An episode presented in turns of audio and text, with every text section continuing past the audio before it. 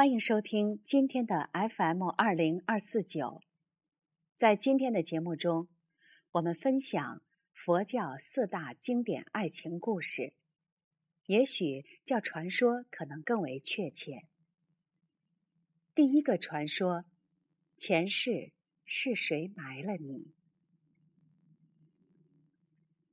从前有个书生。和未婚妻约好在某年某月某日结婚，到那一天，未婚妻却嫁给了别人。书生受此打击，一病不起。这时，路过一方游人，从怀里摸出一面镜子，叫书生看。书生看到茫茫大海，一名遇害的女子一丝不挂地躺在海滩上。路过一人，看一眼，摇摇头，走了。又路过一人，将衣服脱下，给女尸盖上，走了。再路过一人，过去挖个坑，小心翼翼的把尸体掩埋了。僧人解释道：“那具海滩上的女尸，就是你未婚妻的前世。”你是第二个路过的人，曾经给过他一件衣服，他如今和你相恋，只为还你一个情。但是他最终要报答一生一世的人，是最后那个把他掩埋的人。书生大悟，病愈。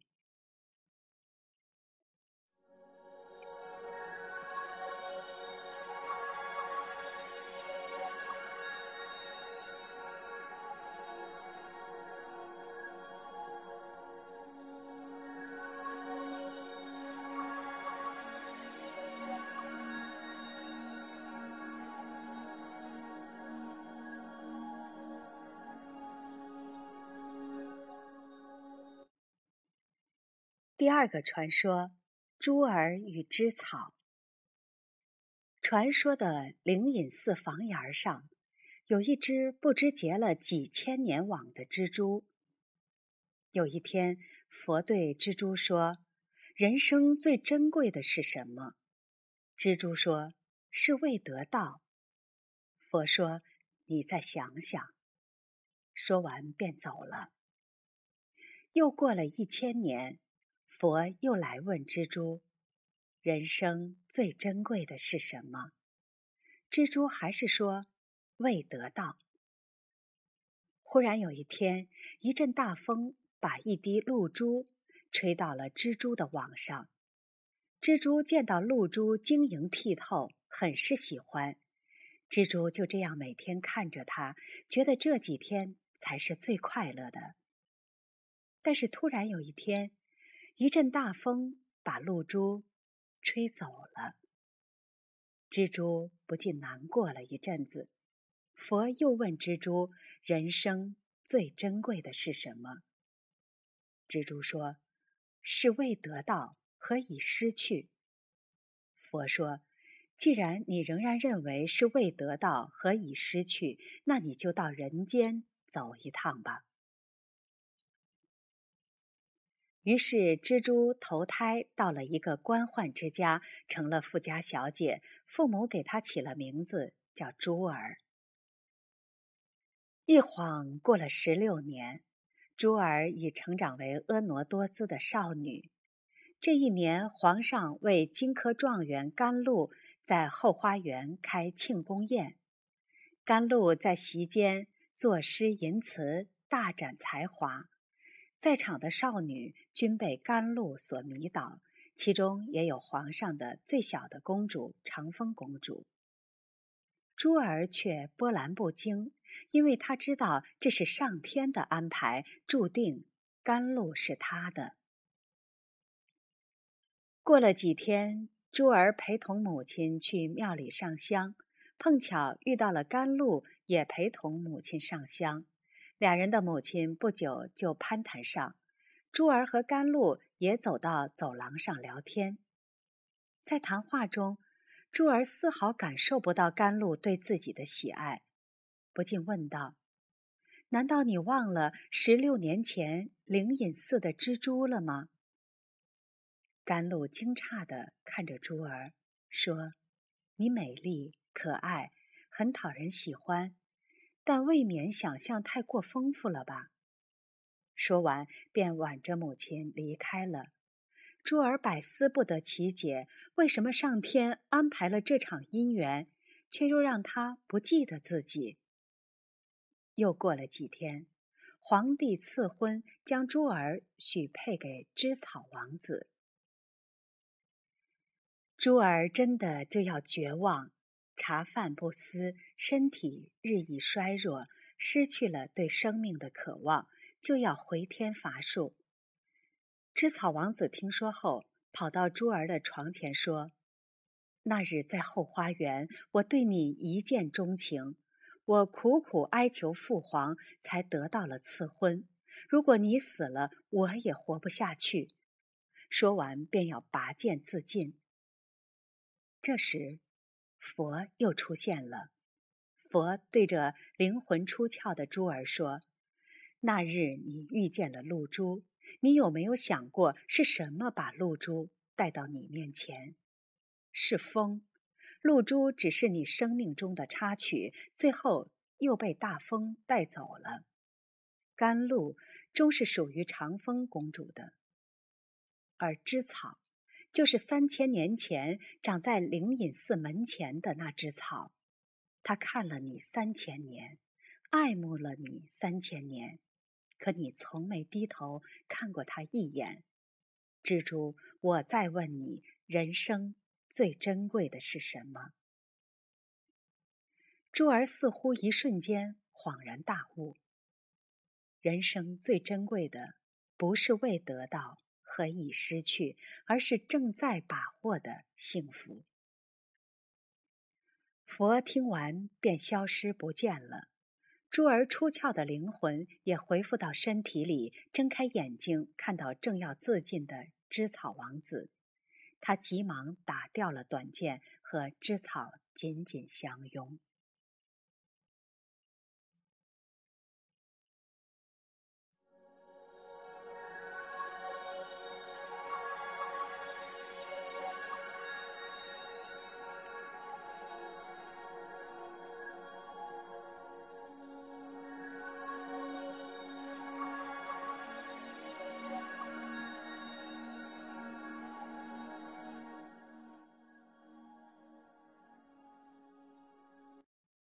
第三个传说：千年等待。有个年轻貌美的少女，出身豪门，多才多艺。她家的门槛都快被媒婆踩断了，她仍不想出嫁，因为她始终都在盼望如意郎君的出现。有一天，她去庙会散心，在万头攒动的人群中，看见一名年轻的男子。心中却知，就是他苦苦等待的人。然而场面杂沓拥挤，他无论如何都无法靠近那人。最后眼睁睁的看着心上人消失在人群中。之后，少女四处寻找此人，但这名年轻的男子就像是人间蒸发，再也没有出现。落寞的他。只有每日晨昏礼佛祈祷，希望再见到那个男人。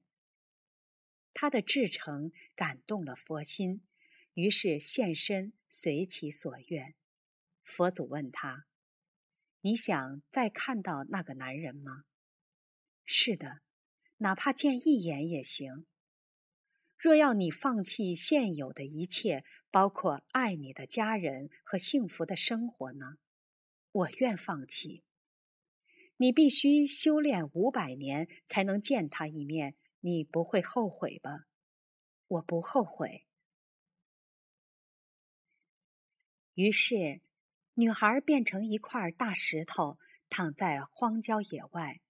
四百九十九年的风吹日晒，女孩都不以为苦，难受的却是。这四百多年都没有看到一个人，看不见一点点希望，才让他面临崩溃。最后一年，一个采石队来了，相中了他，把他凿成一块条石，运进城里。原来城里正在建造石桥，于是女孩变成了石桥的护栏。就在石桥建成的第一天，女孩就看见了那个等了五百年的男人。他行色匆匆，很快的走过石桥。当然，男人不会发觉有一块石头正目不转睛的望着他。这男人又一次消失了。佛音再次出现。满意了吗？不。为什么我是桥的护栏？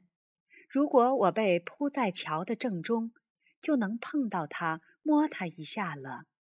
想摸它一下，那你还得修炼五百年。我愿意。很苦，你不后悔？不后悔。这次，女孩变成了一棵大树，立在一条人来人往的官道上，每天都有很多人经过。女孩每天观望，但这更难受，因为无数次希望却换来无数次的希望破灭。若非前五百年的修炼，女孩早就崩溃了。日子一天天过去。女孩的心逐渐平静了，她知道不到最后一天，她是不会出现的。又是一个五百年啊！最后一天，女孩知道他会来的，但她的心中竟然不再激动。那个男子终于来了，还是穿着他最喜欢的白色长衫，脸还是那么俊美。女孩痴痴地望着他。这一次，他没有匆匆走过，因为天太热了。他注意到路边有棵大树，休息一下吧，他想。他来到树下，靠着树根，闭上双眼，睡着了。女孩摸到他了，而他就紧靠在他的身边。但是，女孩无法向他倾诉这千年的思念。只有尽力把树荫聚拢，为他遮挡毒辣的阳光。男人只小睡了片刻，因为他还有事要办。他拍拍长衫上的灰尘，动身前一刻，他回头看了看，又轻轻抚摸一下树干，然后头也不回的走了。当那男子逐渐消失的那一刻。佛祖又出现了，你是不是还想做他的妻子？那你还得修炼。女孩平静地打断了佛祖的话：“我是很想，但是不必了。”哦，这样已经很好了。爱他，并不一定要做他的妻子。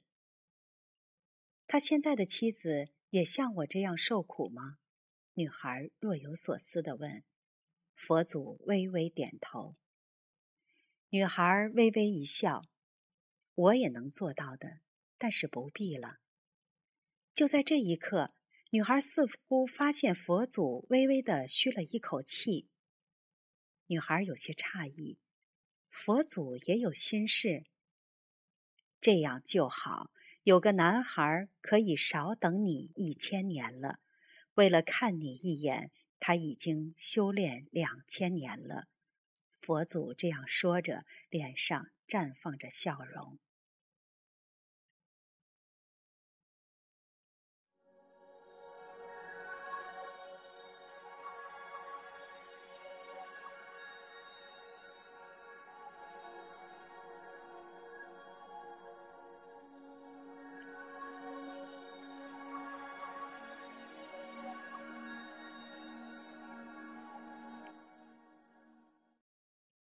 第四个传说：商人的四个妻子。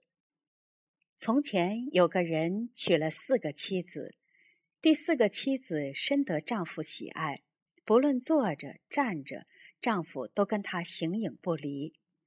第三个妻子是经过一番辛苦才得到，丈夫常常在她身边甜言蜜语，但不如对第四个妻子那样宠爱。第二个妻子与丈夫常常见面，互相安慰，宛如朋友。只要在一块儿，就彼此满足；一旦分离，就会互相思念。而第一个妻子简直就像个仆人，家中一切繁重的劳作都由她担任，但是在丈夫的心里几乎没有位置。一天。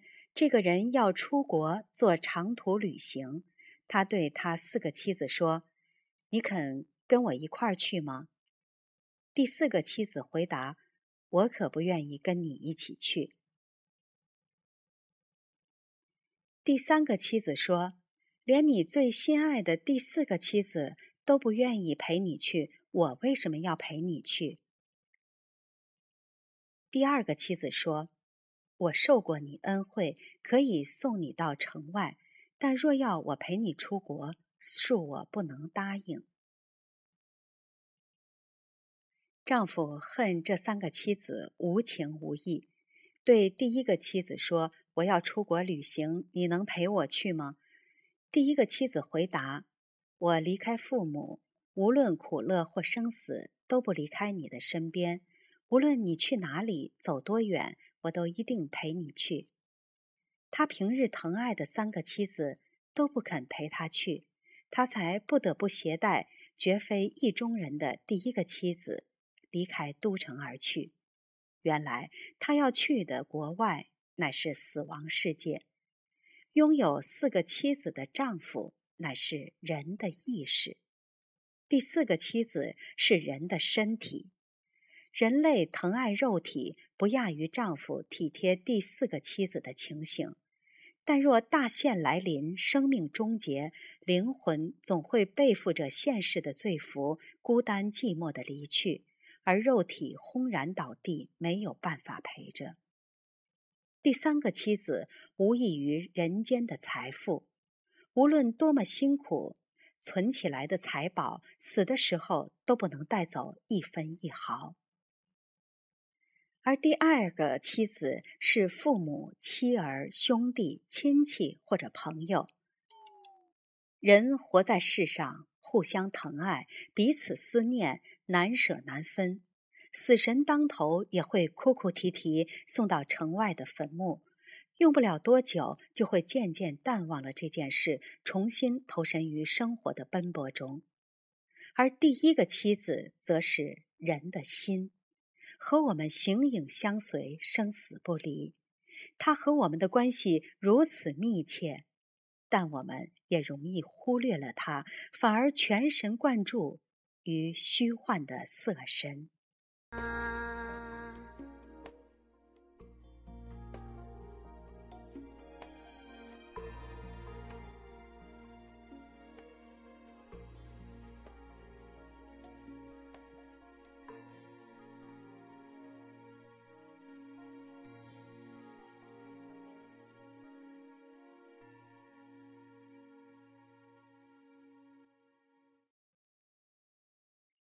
在讲这四个传说的时候，想起了张爱玲说的一句话：“于千万人之中遇见你所要遇见的人，于千万年之中时间的无涯的荒野里，没有早一步，也没有晚一步，刚巧赶上了，没有别的话可说，唯有轻轻的问一声：‘哦，你也在这里。’爱情就是在对的时间里。”遇见对的人，不可多得，只因正当时。执子之手，与子偕老，是人们对爱情的最高境界的理解。一辈子就是给相爱的彼此最好的礼物，而时间呢，就是最大的证明。每个人的心智不同，经历不同，也许对这个传说的理解就会不同。